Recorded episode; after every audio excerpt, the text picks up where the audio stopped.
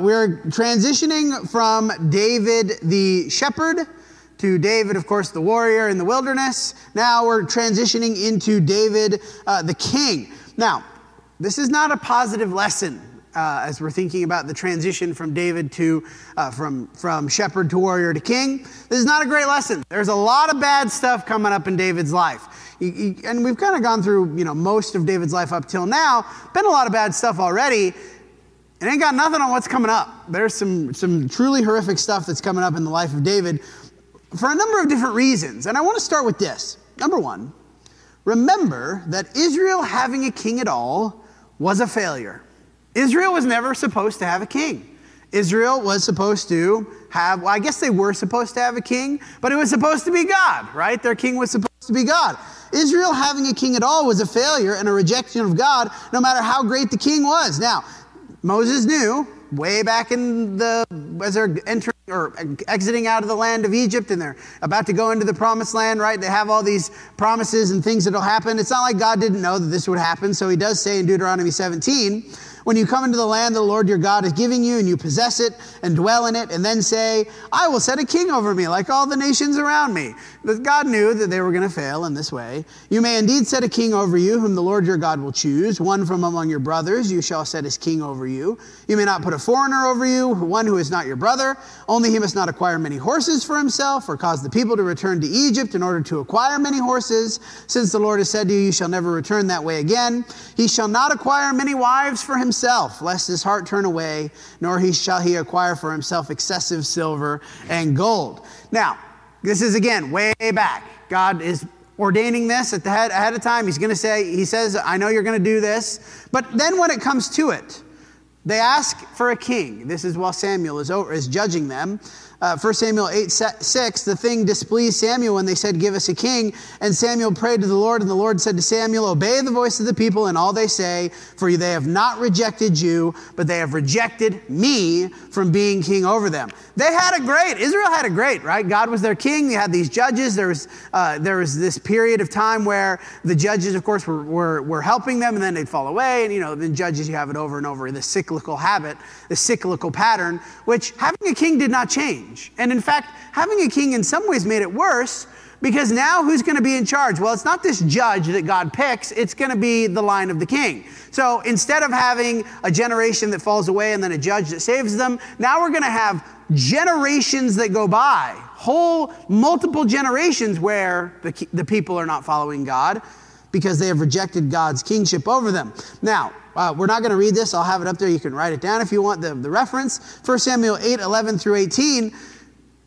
Samuel then warns them. Okay, you're going to have a king, but what's going to happen? And basically, all of this, this is all the warnings about the king. It comes down to like three things. Number one, if you have a king, he's going to tax you. You ready for taxes? Because, man, that's going to get really crazy with taxes.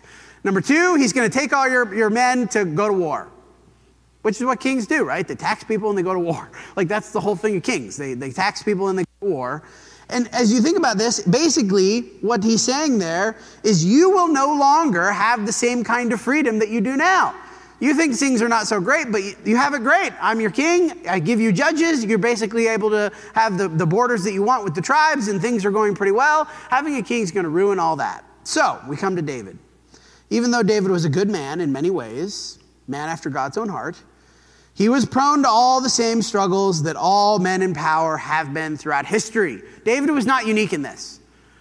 When men get in power, absolute power specifically, there are some struggles and some temptations that go along with that that David was not immune to. Now, I'm going to put up some maps. How readable is that? Oh, that's fairly readable. This is the division of the 12 tribes as we are establishing, as we're transitioning into a time of civil war. Up until now, there has been sort of civil war. David was, was having all sorts of battles around outside of Egypt and, of course, or outside of Israel with the Philistines and with different nations. Then, of course, he's running all around the wilderness. And we're going to transition very briefly into a period of civil war tonight. And I really want to emphasize a couple of things that are going to come up. Number one, here's Jerusalem right here in the tribe of Benjamin. Uh, there's Judah. That's where Israel, uh, David's going to be king first over Judah, and then all these people sort of reject him at the beginning.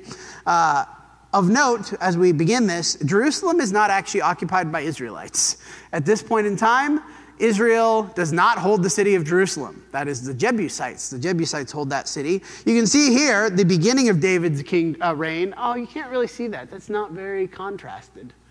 Can you see the distinction between the gray and the green, sort of? Anyway, the gray area is the kingdom where Dave, when David first becomes king, and then David eventually consolidates all of that. So if you do that, you can kind of see the differences between them. David does a lot of consolidating, a lot of uh, expanding as he's the warrior king, right? And this is the first problem of kings how to, main, how to get power and how to maintain power. David was a good man, he was not immune from that problem, which means that his problem became Israel's problem, right? David becomes uh, David is supposed to become king. Saul's been killed his number one obstacle supposedly is gone, but what happens? 1 Samuel 2 8. Abner, the son of Ner, commander of Saul's army, took Ish. Ah, it's like a tongue twister of a name. Ishbosheth. Say that 10 times fast, guys. That's tough. Ishbosheth, the son of Saul, and brought him over to Man, uh, so many hard names. Mahanaim, and he made him king over Gilead and the Asherites and Jezreel and Ephraim and Benjamin and all Israel. Uh, that is the northern part, right? He basically takes him up to the northern part and makes him king up there. Uh, and uh, that Saul's son, I'm not going to say his name anymore. Saul's son was 40 years old when he began to reign over Israel. He reigned two years. The house of Judah, that's again the southern kingdom, followed David. And the time that David was king in Hebron over the house of Judah was seven years and six months. So at the beginning, you think, okay, he's been running from Saul. Saul was the Lord's anointed. Saul's finally dead. Now David can be king. No, it's never that simple. It's not that simple. Saul's commander takes half the kingdom, essentially, which means what? What are we headed for? Civil war. What a bad deal. What a sad situation. What did Samuel warn them? You're going to put a king over you. What is he going to do? He's going to tax you and he's going to take your men to battle. Lo and behold, here it comes to pass chapter 3, verse 1, there was a long war between the house of Saul and the house of David, and David grew stronger and stronger while the house of Saul became weaker and weaker. We understand that this is, of course, something that needs to happen for David to consolidate power, but here's the question How many Israelites died at the hands of their own people instead of the enemies of God? Philistines didn't have to do anything. Israelites are going to kill each other because Israel wanted a king. Even though David was going to be a, a great king in some ways, this was the natural result of their rejection of God. What was the cause of all this suffering? Israel wanting to be like everyone else. Wasn't that their excuse? We're going to come in, even back in Deuteronomy, we're going to go in the land of Canaan, and you're going to look around, and you're going to be like, make me, put me, have me, a, uh, establish a king for me so we can be like everyone else. This is what God had warned Israel about through Samuel. The story of Israel in the time of the kings, beginning with David, we're really beginning with Saul, all the way through up until the captivities, the major captivities. Israel's not any better than any other nation. Backstabbing, betrayal, human failure, wickedness, civil war after civil war. Like, it's all the same problems. People are people are people. Kings are kings are kings. And this is what was going to be the natural result for rejecting God's kingdom. So, the David's ascension over the next few chapters, we're going to go over this pretty quick. Uh, as David ascends to king, his kingdom through the next three chapters, through this civil war, uh, Ishbosheth offends Abner in those verses. And then Abner defects to David. Remember, Abner's the commander. Ishbosheth is the son of Saul. Abner gets offended by him. Uh, and then Abner's like, hey, David, I'll give you the kingdom because I don't like Ishbosheth anymore. And then Joab, who's David's commander, he's like, you can't trust Abner. Abner's just here to, to spy on you and to get all your secrets. And, and David's like, no, no, it's okay. We're going we're going to unify the kingdom. And then what does Joab do? He goes and murders Abner. Because people are people no matter when they live. Distrust, refusal to listen, taking matters into your own hands. So Joab murders Abner. Then there's a big period of mourning. David mourns Abner. Then Ishbosheth is murdered by his own guards, because again, this, Israel's not really any better than any other nation. Uh, and so we come to this where it seems like David is getting to benefit a lot from others doing the dirty work of the royal ascension warfare or royal succession warfare. David doesn't want to kill Abner. Joab does it. David benefits from it. David mourns after it. Kind of like he did with Saul. He didn't want to kill Saul. When Saul was murdered, he mourned a lot, but you know what? David benefited a lot from Saul's death That was the thing that needed to happen. So finally, David conquers Jerusalem, which you're like, wait, Jerusalem, isn't that the capital of Israel? No, not yet. Uh, Joshua 15, 63, the Jebusites, the inhabitants of Jerusalem, the people of Judah could not drive them out, so the Jebusites dwell with the people of Judah at Jerusalem to this day. That's to the day when that was written. Judges 121, the people of Benjamin did not drive out, drive out the Jebusites who lived in Jerusalem, so the Jebusites have lived with the people of Benjamin in Jerusalem to this day. That's when Judges was written. But finally, David does it. He goes in, he conquers the land or the city of, of Jerusalem. Does anybody remember? Super bonus points, you don't have to say it because we're in a sermon, but when was that first mentioned that this would be an important city? With Melchizedek, right? The prince of Salem, the king of Salem, that city that would become Jerusalem. Uh, 2 Samuel 5 11 through 12, as we sum up this sort of civil war. And again, I really want to reiterate we go through this like three chapters here. This is God's people killing each other. God's people who are supposed to be separate from the nations, God's people who are supposed to be better than everyone around them, they're acting like everyone else, which leads to death and destruction and suffering. It sort of the text glosses over the suffering of war, but we know war is not a nice thing. It sort of says, and these many people murdered this many people, or this many people destroyed this many people. That doesn't tell us the suffering of those who were left behind, and the loss of faith in the nation towards one another, trust towards one another. How many generations did that take for it to die out? Your family killed my family way back when. How long do you think they held those grudges? How long do you think was that a source of conflict in Israel? But ultimately, what, what ends up happening? Hiring King of Tyre, sent messengers to David and cedar trees and carpenters and masons who built David a house. And David knew that the Lord had established him king over Israel, and he had exalted his kingdom for the sake of his people, Israel. So, eventually, David succeeds in uh, conquering all of Israel, becomes the king over the whole nation. And we think, oh, yeah, things are great now, things are looking up great, awesome, smooth sailing from here. And of course, you know that's not how it goes, right? That's never how it goes. But I really want to reiterate what is the source of their failure? They wanted to be like everyone else. And guess what? They ended up like everyone else with murders and betrayals and backstabbing and civil war. They could have avoided all that if they had realized the special position that they had been in. Now, in the midst of this bloodshed and conquest, we see David's greatest failure. You're thinking, wow, what is David's greatest failure? It's not this, it's not the Civil War. That was sort of out of his control for, from a certain perspective. But David's greatest failure in the midst of his rising to power in Israel, 2 Samuel 3 2 through 5. The sons were born to David at Hebron.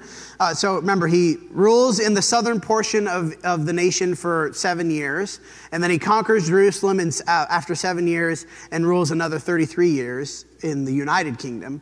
Uh, his, so while he was in the south, the sons who were born to David at Hebron, his firstborn was Amnon of Ahinoam of Jezreel, his second Chileab of Abigail, the widow of Nabal, the third Absalom, the son of Maacah, the daughter of Talmai, king of Geshur. The fourth, Adonijah, the son of Haggith. The fifth, I'm going to stop there, all these names. What's the point? Six sons or six children by six different women. And you kind of think, you, we don't really think about David this way. Six different women. What is he doing? What was, the fir- what was one of the first things God said about kings? Don't acquire many wives. We kind of think about that with Solomon. I will say Solomon does put David to shame in that respect, just sheer numbers wise. I always get it confused. Is it 300 concubines and 700 wives, or is it the other way around? A thousand women, let's put it that way. So David's not approaching those numbers. And yet, here he is, having a bunch of kids with a bunch of different women. Um, chapter 5, verse 13, and David took more concubines and wives, because the first wasn't enough from Jerusalem after he came from Hebron. More sons and daughters were born to David. These are the names of those who were born to him in Jerusalem. Uh, uh, and then those are the names. I'm not going to read them. I'm going to put this up there. I'm not going to read all this. This is his lineage, David's immediate family. Now, this is not to say the, the children he might have had by concubines. This is just from wives, from women who are called his wife. Not to mention his concubines, the people he had affairs with, whatever. He has what? One, two, three, four, five, six, seven, 8, 9, 10, 11, 12, 13, 14, 15, 16, 17, 18, 19, 20 kids by 1, 2, 3, 4, 5, 6, 7, 8, 8 plus wives. This is David's greatest failure.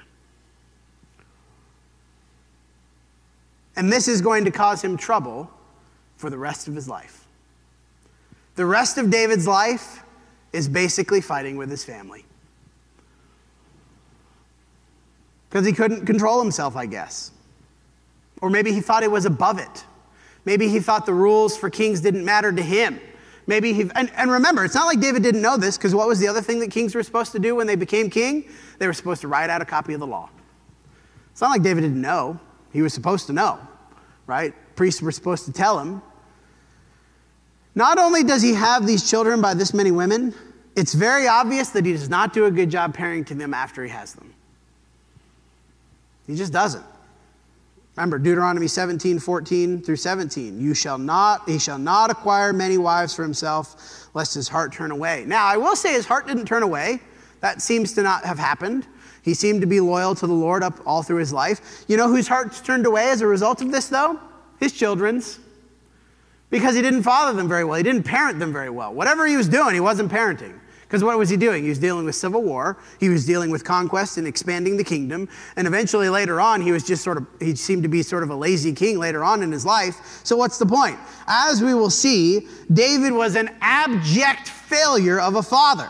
Several of his children just straight up tried to murder him or take the throne. Many of his children did horrible, despicable things. We're not going to read them tonight, but we're going to go through some of the stories I might actually, I don't know they're, they're bad, guys. I don't know if they're suitable for public assembly, kind of bad. It's hard to tell how many of them remained loyal to God. Solomon did for a while, and yet what ended up happening to Solomon? He followed the way of his father. Had a bunch of wives, a bunch of kids, and then he did turn away from God, didn't he? At the end.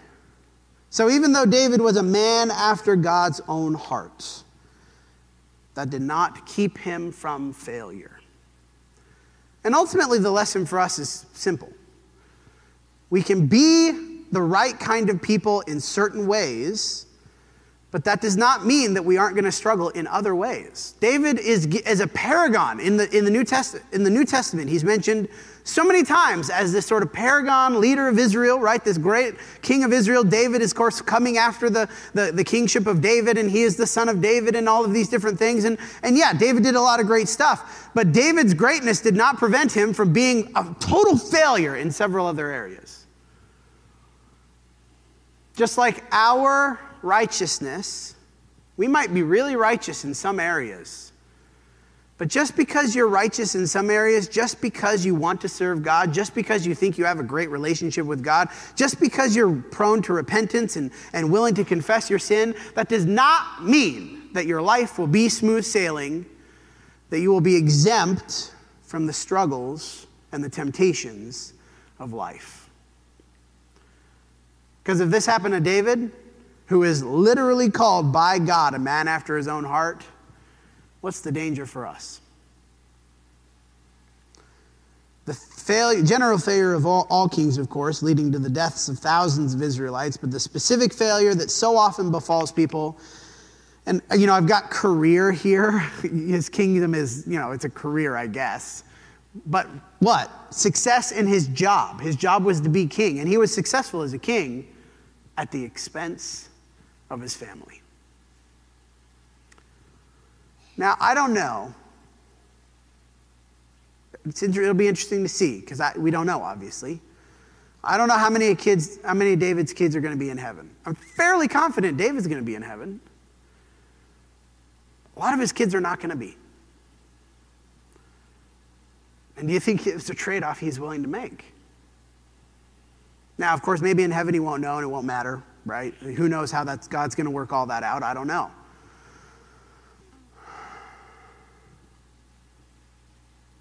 But it's definitely not a trade off that I would make. We have to be careful about our priorities. What good things, again, good things, I have in quotes here, Being a king was David's job, it was his calling. We understand that. And he did a relatively good job at the king part of his job. But his, it seems to be that his prioritizing of the kingly job was at the expense of other parts of his life that needed to be addressed. And we have to be careful in our own lives. Things that are good things, that is, things that are not inherently sinful, things that God wants us to do that we can prioritize at the expense of other things that God wants us to do. Other things that God does not want us to neglect. And again, I really want to emphasize this. If this is something that could happen to David, it can definitely happen to any of us, right? David, who was filled with the Spirit, David, who was inspired, right? We have all the Psalms that he wrote. David, who was a man after God's own heart. David, who was so bold and courageous in his faith. David, who was so willing to repent and to confess. That's the thing that separated him from Saul. All of these good qualities of David. And yet he also failed in very profound ways. As we say, not a happy lesson. This is a lesson of warning. To consider your life, to carefully take inventory of your life, the different areas of life. You have your job, you have your family, you have your church, you have whatever it is that you go on. You got, you know, even, even in family, you have immediate family, you have, you know, extended family, you have friends, you have all those different things in your life. Be intentional about taking inventory of your life and trying to discover what areas are you dropping the ball in at the and what is it that's causing you to do that? Maybe you're spending so much time on this good thing over here that you're really failing in this other thing that needs to be addressed that needs to be corrected that needs to be done right. Fortunately as we offer the invitation we know that we don't have to do it alone right? David often felt alone and especially as king don't you know it must have been lonely to be king to be the one that had the ultimate power. Nobody else is his equal, no one is his peer as king. That's not how it is with us. I look around and you look around, don't look at me, look at each other right now. You're not looking at each other. Don't look at me. These people want to help, don't they? They want to help us stay on the straight and narrow. They want to help us not just excel in one area of our lives, but excel in all areas of our lives. So maybe you're thinking to yourself tonight, I, I don't really know. How am I doing? I can't really tell. Maybe you don't come forward and ask for the congregation as a whole. Maybe you ask individuals. Maybe you ask people in your life that you know that are Christians. Hey, do you, do you see I'm failing in anything? Is there anything I need to be doing better? Is there something I should be doing that I'm not doing, or something that I'm not that I should not be doing that I am doing? And ask your brothers or sisters. The invitation to come forward we always offer, but the invitation is not just for Sundays, right? The invitation is for any day of the week that you realize you need help to ask. Because if it could happen to David, it could happen to us. Ultimately, we offer the invitation to become a Christian, to put aside your old life, to be united with Christ. I look around, I don't know how many of us here are, are out of that boat, but if you are, you have an opportunity to make things right tonight. If you want to, come while we stand and sing.